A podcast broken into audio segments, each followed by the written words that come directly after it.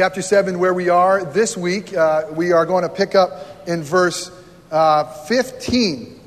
In 15, God's word's telling us that, that Nehemiah, he's been at this project, he's been rounding up God's people, and they've been at it day and night, and they've had their share of issues and their share of problems. And listen, uh, it's so good because we're getting to the point of completion, and Vicki read to us today that they got excited about God's word, and they, they read it day and day, and they held it up in very high esteem. And when God's word was read, everybody said, Amen and they put themselves under the authority of God's word. So, what a blessing it is. It's never a bad thing to read too much scripture. Amen? Right? Uh, so, um, really, what I want us to see here in, in verse uh, 7, starting in 15, it's almost a, oh, by the way, uh, we built up to this wall. There's so much done. It's almost, oh, by the way, it's done. Uh, we're actually not going to see the dedication of the wall till chapter 13. But in Nehemiah, uh, I take that back, Nehemiah 6, I should say, verse 15. So the wall was finished on the 25th day of the month of Elul in 15 days. And now, this will mean it started around August 1st, uh, 444 BC. Uh, this means that completion was around September 21st. Amazing. In just 52 days. What an amazing work of God. What a God soaked project. And in verse 16, and when all of our enemies heard of it, and all the nations around us, they were afraid. Remember last year, how, uh, uh, last week, how we looked at fear and how the enemies tried to evoke fear in, in God's people. And now we see when, when the world looks at what God does and realizes there's a God who is, and he uses broken vessels like us, it's an awesome, awesome moment. It'll produce even fear in them. Uh, and they were they fell greatly in their own esteem. I mean, God just kind of gave them a reality check. You guys think you're something? Let me show you a ragtag bunch of people that are my people, that are God soaked under my word, being empowered by my, my spirit. Let me show you what they can do. So, what happened to the world? They, they got afraid. Not only did they get afraid, all of a sudden they had a reality check, and there was some uh, adjusting, so to speak, that they fell in their own eyes. They realized we're just not as good as we thought we were.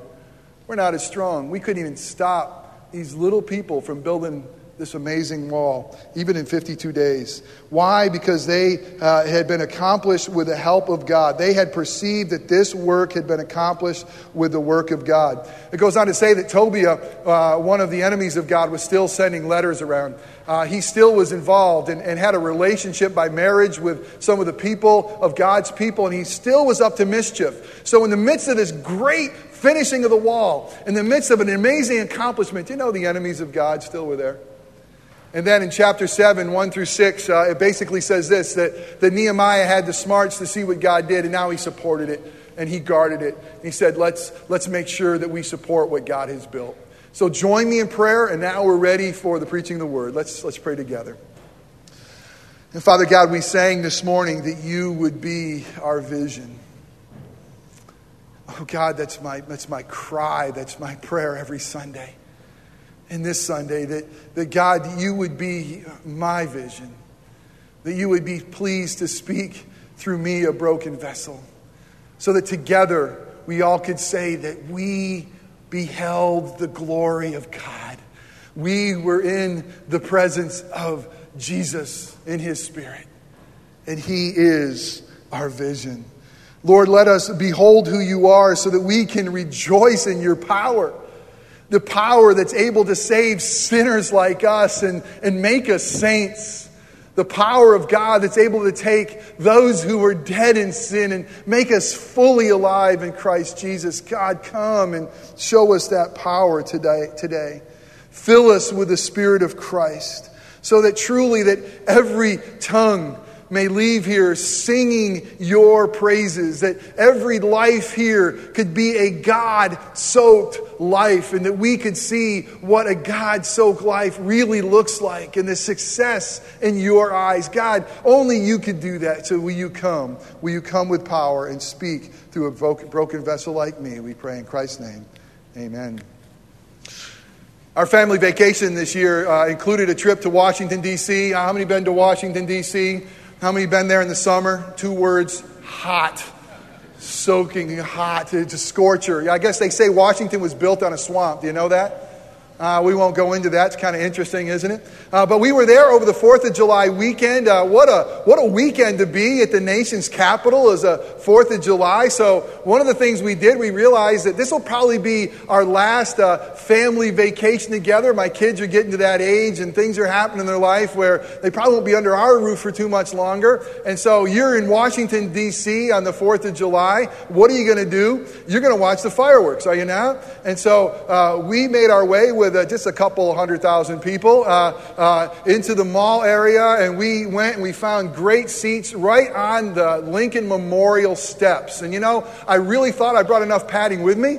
Uh, but we sat there for five hours. I mean, five hours in the heat, uh, waiting for uh, an amazing 15 minute fireworks show. Um, now, I don't know if you know this, but that, that mirror pool uh, in front of the Lincoln Memorial that separates that and the Washington Monument, they drain that for the fireworks because that's actually where the fireworks takes place.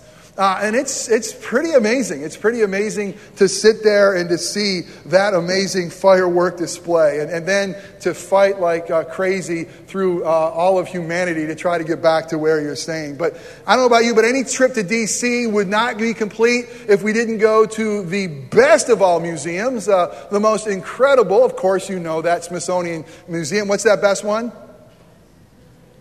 What's the best Smithsonian? Air and space, of course. I mean, it's incredible. I mean, maybe for the girls it's not quite as incredible. I think it probably should be, but the Smithsonian, you got to go to the air and space. And uh, our youngest, Allie, hadn't been there yet, so she had dad give her the official tours, go through the door, and, and uh, I'm sure she appreciated that greatly. Um, and we went right over the capsules and said, now, now, this was the first one. This is the Mercury capsule. And, and man was on a, on a race to the moon, and we were racing with Russia at the time. And Look at this capsule. It only had one man in that. And then we went over the Gemini capsule and said, now this one had two men in it. And they were leading to, look at the Apollo. This one had three or more men in it. And this is the one that will eventually get to the moon. Wow. Can you imagine that we actually made it? You know, it was back on May 21st, 1961. Were you alive? I wasn't. Uh, May 25th, 1961, when our president at the time, JFK, made this amazingly bold statement. He said, by the end of the decade, by the end of the 60s, that we are going to send a man to the moon and have him safely return to Earth. Wow. Right there in the Smithsonian Institute with uh, the Lunar Landing Unit, it's just evidence that that that dream became a reality. That, that amazing uh, uh, statement became a reality. By the end of the decade, we had Neil Armstrong and those walking on the moon. In, class, in, in case you're one of those crazy folks who doesn't believe it's all uh, real and that was a hoax, you may not believe it, um, but it's true. We actually went all the way to the moon and back. Isn't it amazing what man can do? Yeah, it should. It is. We're made in God's image. But it isn't amazing what God can do. Really, it was Nehemiah who had a similar uh, uh, Herculean effort, uh, not necessarily to go to the moon and back, but to take God's people who felt like losers, who, who have been in the habit of losing and have been beaten up and ridiculed, to take them and to assemble them and encourage them and give them a, give them a God soaked vision for what God could do through them, to give them a God soaked project and say, we're going to be able to raise up these walls that were burnt and destroyed so that we can be protected, so we'll no longer be ridiculed. And God used this man to do amazing things in just 52 days, not the end of the decade, 52 days. These people, people like you and me, just ordinary people, did an amazing thing for God. We've seen through the book of Nehemiah, I think this is like the 12th or 13th sermon in Nehemiah. It's just chock full of profound and real practical ways for us. Although we're looking at a story that happened, you know, 450 years before Jesus even arrived, maybe 2,500 years separated from us. And don't you love that God's word is living and active? Don't you love the fact that God's word is for us and it's practical uh, for us teaching today? So, the story of Nehemiah is a story of a God soaked success project, is it not? I mean, how else do you explain 52 days in a completed wall? We're going to look at a few things this morning. You got an outline to follow along if you'd like, uh, having a, a God soaked life or a God soaked project. Uh, we're going to see three things, three components, a story of success. One is this the component of a God soaked project. What are those components? Components of a God soaked reality. What are those things? And lastly, components of a God soaked perspective. We'll leave here today not only seeing that how a life or a project can be God soaked and can have the success that God calls it, but we'll also leave here today eh, eh, under God's word and empowered by the Spirit, realizing how should we live our lives? What's the perspective we have? What does a God soaked perspective look like? Let me ask you before we begin do you have a God soaked life? Do you? What are the things you look to? Maybe you're here investigating that.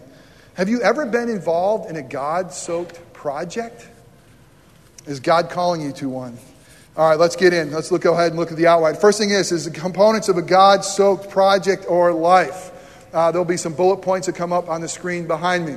Now, through Nehemiah, we have a clear projection, a, a clear portrait of what a God soaked project looks like. So, we're going to look at some of those things and say, these are components that we should anticipate in our life or in our projects. The first one is this expect enemies.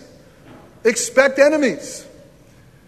Nehemiah, ever since God put his hand on his shoulder and raised him up to do this great work, Nehemiah continually had enemies in his face. He continually had those who were naysaying what he was doing, trying to thwart the plan, always had enemies. If you are a child of God, anticipate enemies in your own life. This is what Paul says to a young pastor named Timothy in 2 Timothy 3:12. Indeed, listen, indeed, all who desire to live a godly life, or all who desire to live a God soaked life in Christ Jesus, will be persecuted. I mean, Tobiah doesn't even go away after the wall is built. And so, if we want to have a, a God soaked project and we want to have a God soaked life, we have to expect enemies. That's why God's word says this put on the full armor of God. Put on the full armor of God. You'll see that in Ephesians 6 uh, 10 through 18. Why? So we could take a stand against the devil. Why? Because we know the reality we're in a battle. You know what the, the enemy would love to convince us of? It doesn't really matter, and we aren't really in a battle. How has 9 11 changed security? How has 9 11 changed the way we fly? We now know there's a real enemy. We now know that we have to take precautions, expect an enemy to do stupid things, expect an enemy to try to take your life. Christians, a God soaked life, we should expect enemies. Secondly, we need to endure trials.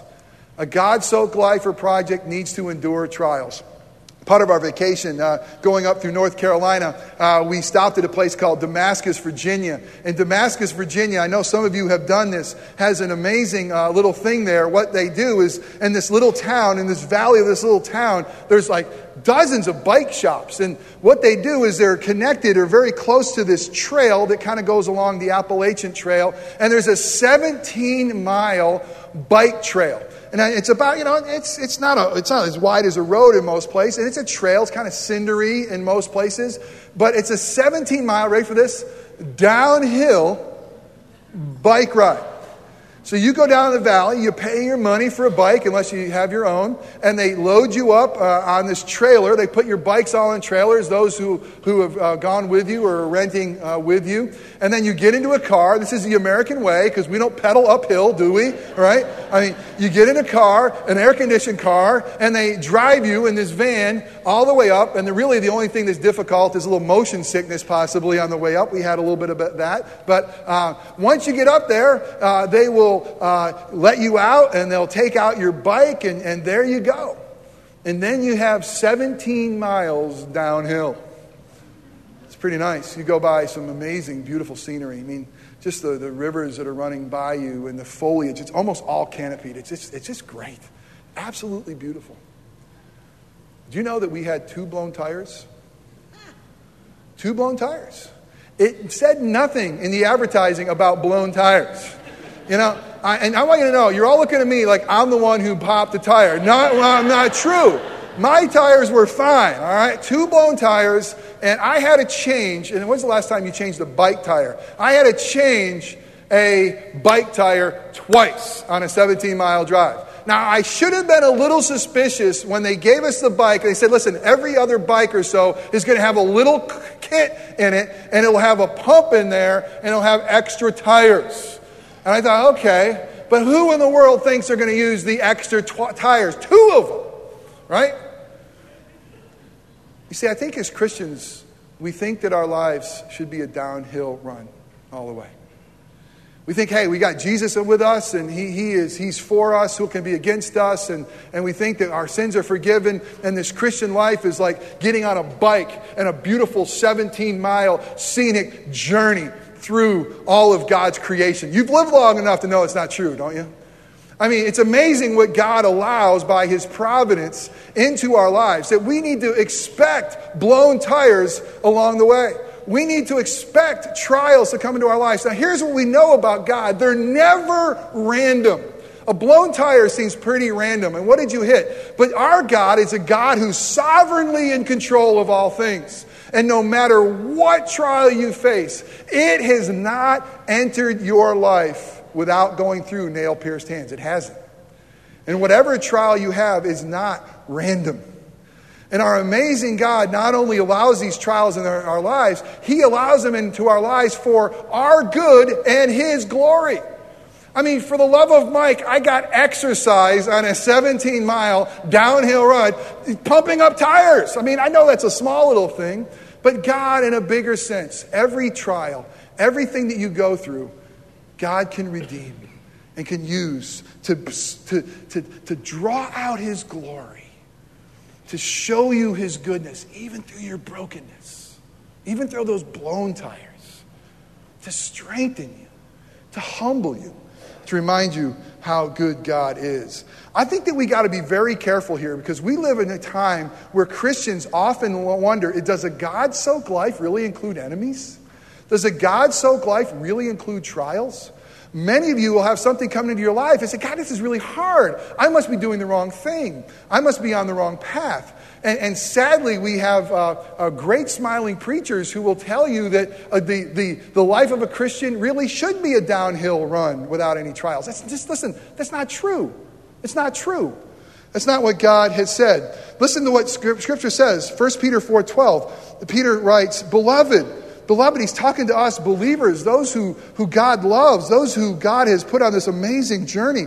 Beloved, do not be surprised at the fiery trial when it comes upon you to test you, as though something strange were happening to you.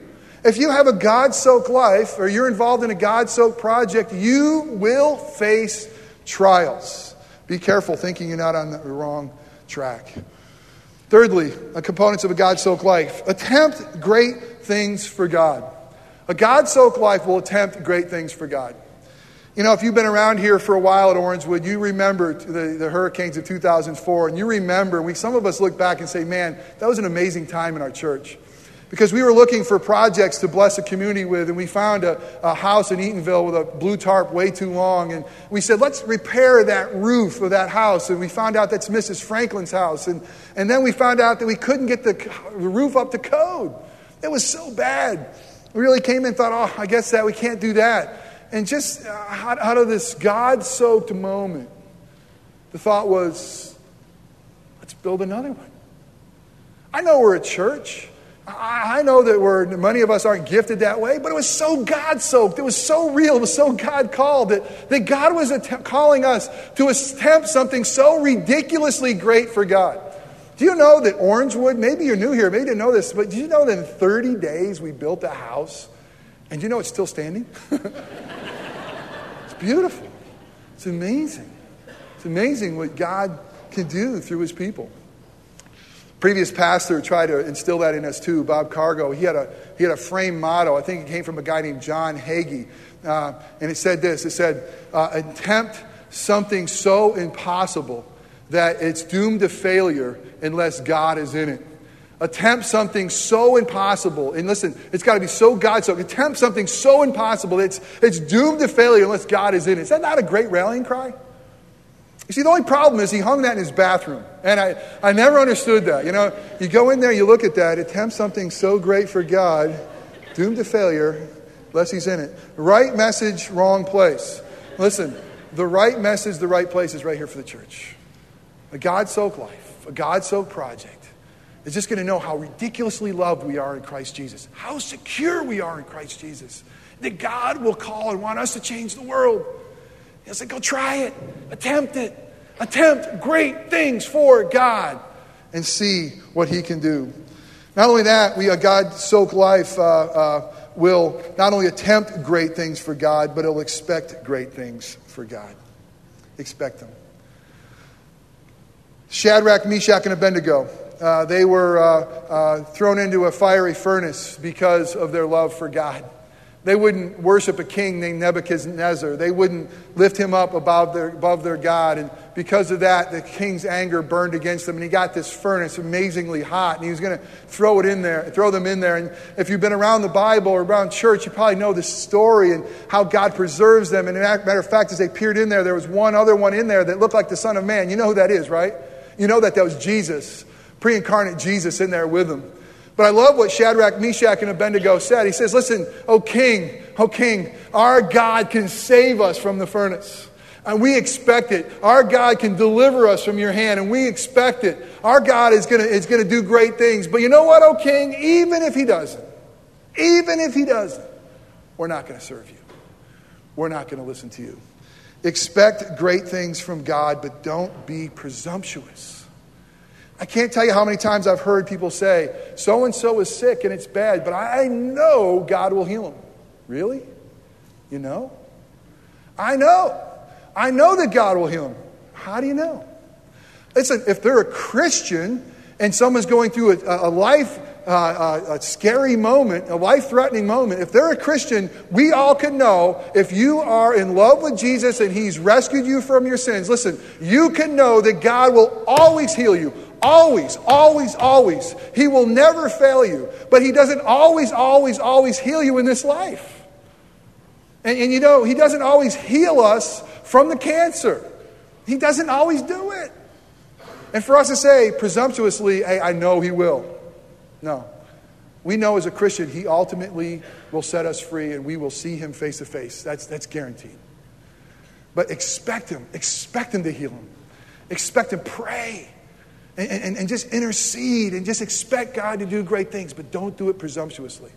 You know, another real false thinking is, is that God's healing depends on our faith. And the point where if they're not being healed, you know what? I must be the problem. I don't have enough faith. And so we try to get more faith, like we're rubbing the magic genie lamp God. And have more faith, have more faith, because that way I can manipulate God to do what I want him to do and to earthly heal him now. And you know, there's a lot of teaching will say that your loved ones are sick or your loved ones have died because you don't have enough faith. That is baloney. We know that faith changes, moves mountains. But I don't want for a minute, as your pastor, for you to feel an, a heretical weight on your shoulders that someone else's life lays in the balance of your faith. What do we do? We anticipate God to do great things. We expect God to do great things. We know God can do great things. And we trust. And we obey. I know it's hard, but we trust and obey. And sometimes God has to redefine great. Sometimes God has to really redefine what great things He's doing for us. Because in our mind, great things mean this, this, and that, don't they? They mean a clear scan. They mean a healthy marriage. They mean kids that are work, walking right. They mean a marriage someday. They, here's, here's success. A God soaked life will have success. It will have enemies. It will have trials. We should expe- attempt great things for God, expect great things for God, but not doing it in a presumptuous way. We also should anticipate the world to notice. Now, what happened in Nehemiah in, in, in 616? It said the world became afraid. They, they, the world took notice and they, they kind of had an adjustment. And Jesus says to his children, he says to those that he came to redeem, he says that, you know what? We are now the light of the world. That in this dark world, that we're, we're the light that shines. And not only do we shine, he says, where do we shine? We shine on a, on a hill as a city. And you can't help but notice a city on fire, a city lit up on a hill. That's what we are. The world will notice a God soaked life. The world will notice a God soaked project. And here's the great news we don't have to blow our own horns.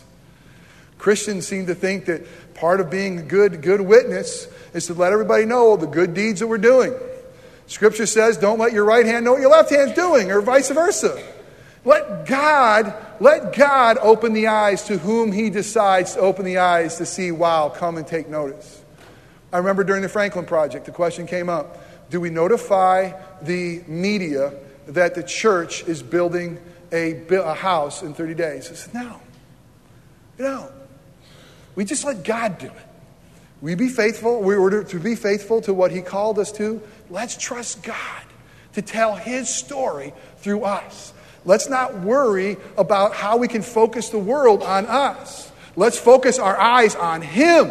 Let's have God soaked projects for Him. Let's do it all for His glory and let God adjust their viewing to us. Because you want to know why? When He does it that way, guess who they see? They don't see us, they see Him. And that's what we are called to do. But anticipate the world to notice. Lastly, on this part, guard and support what God has done. I love the fact that Nehemiah only almost, oh, by the way, we completed in 52 days. Oh, by the way, there's Tobiah and he's still messing with everything. But what I did is I set a guard. What I did is, is, is we immediately uh, guarded and protected all that God has done. Are we doing it? That's a God soaked components. Components of a God soaked reality. Three things here uh, briefly. One is, is that God is the great initiator. God never let Nehemiah for one nanosecond think it was about Nehemiah. God never let Nehemiah for one second think about all that was happening was because of his great leadership skills, although he had them, or his great motivational skills, although he had them, although his tenacity and great work capacity, although he had it. God made it very clear that he was the initiator. I mean, it's back in 2.8 and 2.12, early on, where Nehemiah 2.8 says, God's good hand was upon me. It was God who called me to himself. He is the great initiator. He goes on to say that I only have done all that God has put in my heart. 2.12. God is the initiator. It's true. God is the initiator for all God soaked lives, God soaked projects. I mean, God is the great initiator. Do we know that? I mean, He created everything out of nothing. In creation, He is the great initiator. In recreation, He took those who were dead and made them alive. He alone, he alone is the great initiator to make us His. He is the great initiator with all of our projects, and Nehemiah knew it. Not only is God the great initiator, God's the great sustainer. And some, some, some of you right now just need to know that God's sustaining you. Some of you need to know right now it's not so much about your grip on God that matters. It's much, much more about God's grip on you. God is a great sustainer. Uh, Nehemiah says in 220, the God of heaven will make us pr- prosper. It's God who will sustain us through this, the God of all comfort. He is in this. This is His God soaked project. He is, he is going to finish this and He will sustain us. Lastly, in that point, the second point is God is the great finisher. You want to hear some good news? God always finishes what he starts. Did you hear that? I mean, did you really did you let that go down into your soul? God always finishes what he starts. Do you know that if you're his, that includes your life? It's God who accomplished the building of the wall. It's God who will make sure that you and I, as His children, will make it home. Let me ask you this question What in your life is complete? What in your life is complete? What in your life is finished? What in your life can you check off and say, done that? I mean, can't we say nothing Is, is life not just constant change? Is life not just constant movement? Is, is life not just constantly battling? Is that not life? What in our life is finished? I want you to know this God wants us to know through His Word His love is complete, His work is complete. We will make it home. And he wants us to be able to focus on that. What is finished? I want to take you to Romans, Romans 8. There's this glorious chain, golden chain they call it. Romans 8, maybe you know 828, all things work together for the good for those who love the Lord, are called according to his purpose. But I, what I want to focus on is this. Romans 8:30. It says this, listen to this. And if you have a little pen, you want to look at the, the tense of the verbs here, okay? It's very important, the tense of the verbs. And verse 30 says uh, this, and those whom God he predestined, and those he also called. So it's God who's the great initiator. God has predestined us. He's the great initiator. It's God who has called us. And to those whom he's called, he also justified. That means this, that we could stand before a holy God and we can be declared forever not guilty, and he doesn't have to wink and pretend that we're not miserable sinners that God will justify us before his holy bar in Christ Jesus. Amazingly, the power of the blood is such to wash the foulest clean, to robe them in perfect righteousness, that you and I, if we are a child of God right now, we are today and forever declared not guilty. Is that not good news? We are justified in God's eyes. It's more than as if we kept the law perfectly. We have Christ's righteousness. But listen, many of us stop there. But he goes on to say this and for those who he justified, he also glorified. What are the last two letters of glorified? ED. What does it mean to us in the English language when a verb has ED on it? It's in the past tense, right? I mean, this is an amazing picture of what this eternal God, who's outside of time, sees us. He says, Those whom I've predestined, I've called, and those who I've called, I've forever justified. And right now, in my eyes, I see him glorified, which means perfection. Isn't that good news? He sees the finished product. And that's the way he can continue to love us so much. We rarely focus on that reality of the finished product. Paul says it this way in Philippians 1. Philippians 1 6. Paul says, and I'm sure of this, I mean, I'm just convinced of it, that he who began a good work in you, who began a good work in you? It's God as the ultimate initiator, sustainer, and finisher. That he who began a good work in you, he will bring it to completion at the day of Christ Jesus. Paul was convinced of the reality that we are perfected in Christ Jesus. I know we live in the in between right now. I know that we live in a moment where everything seems to be changing. And how do we have a God soaked life? And how do we have God soaked success? And God says, Here, here are the components. Here's the things to expect. Here's the reality to focus on. And this helps us with perspective. How are we to live? So what? How are we to live? Three things. One is a backward gaze. Christians should always live their lives with a backward gaze. We need to gaze back at the cross and know that all that God required for us to be forgiven, all that God required for us to be cleansed, all that God required for us to have life and life abundantly was done on the cross of Jesus Christ. That's why Jesus, who became our sin, could cry out, It is finished.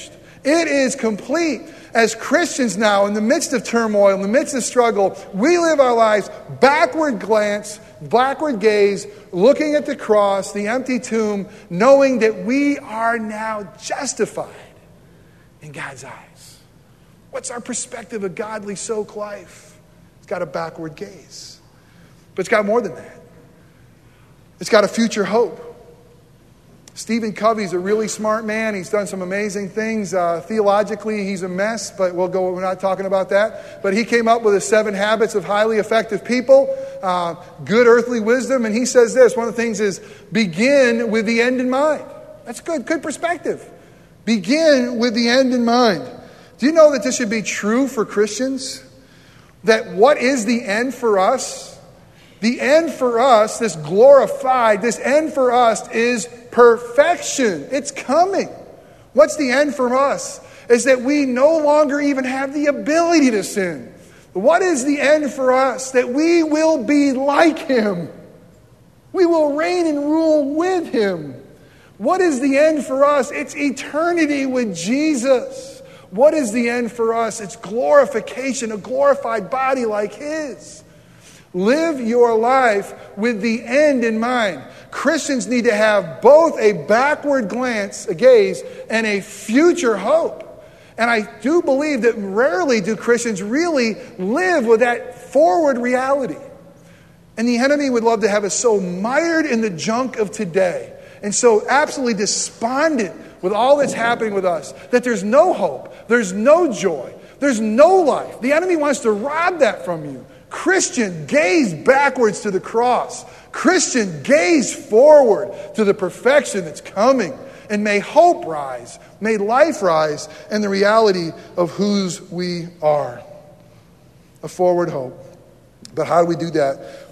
We have a present reality in which we are to focus, a present focus. How in the world can you look backwards and look forwards at the same time and move forward at all? You know, the Greek gods try to, the Greeks had a god called Janus. Uh, this Janus god is where we get the, the, the month January. And if you've seen a, a, a, uh, image of this Janus god, it has this it has a look going backwards and a face that faces forward. But what good is a God or what good is a life that only looks backwards, only looks forwards? How do you ever move forward? Christian, here it is. You ready? You focus upon Jesus. Why? Because Jesus is the author. He's the great initiator. Jesus is the author of our faith. Not only that, Jesus is the perfecter of our faith. He's the great finalizer. So we look to Jesus because in Jesus, Scripture tells us we are looking at the Alpha and the Omega. We're looking at the beginning and the end. We're looking at the one who's given us life and hope and meaning. So, the call for us to a God soaked life or a God soaked project is to focus all we can on Him. Because when we focus on Him, we do have a backward gaze to the uh, cross. When we do focus on Him, we are focusing on the future. Because He says, You're going to be like me. That's amazing. In Him, we see that our past has been dealt with. In Him, we see that our future is secure.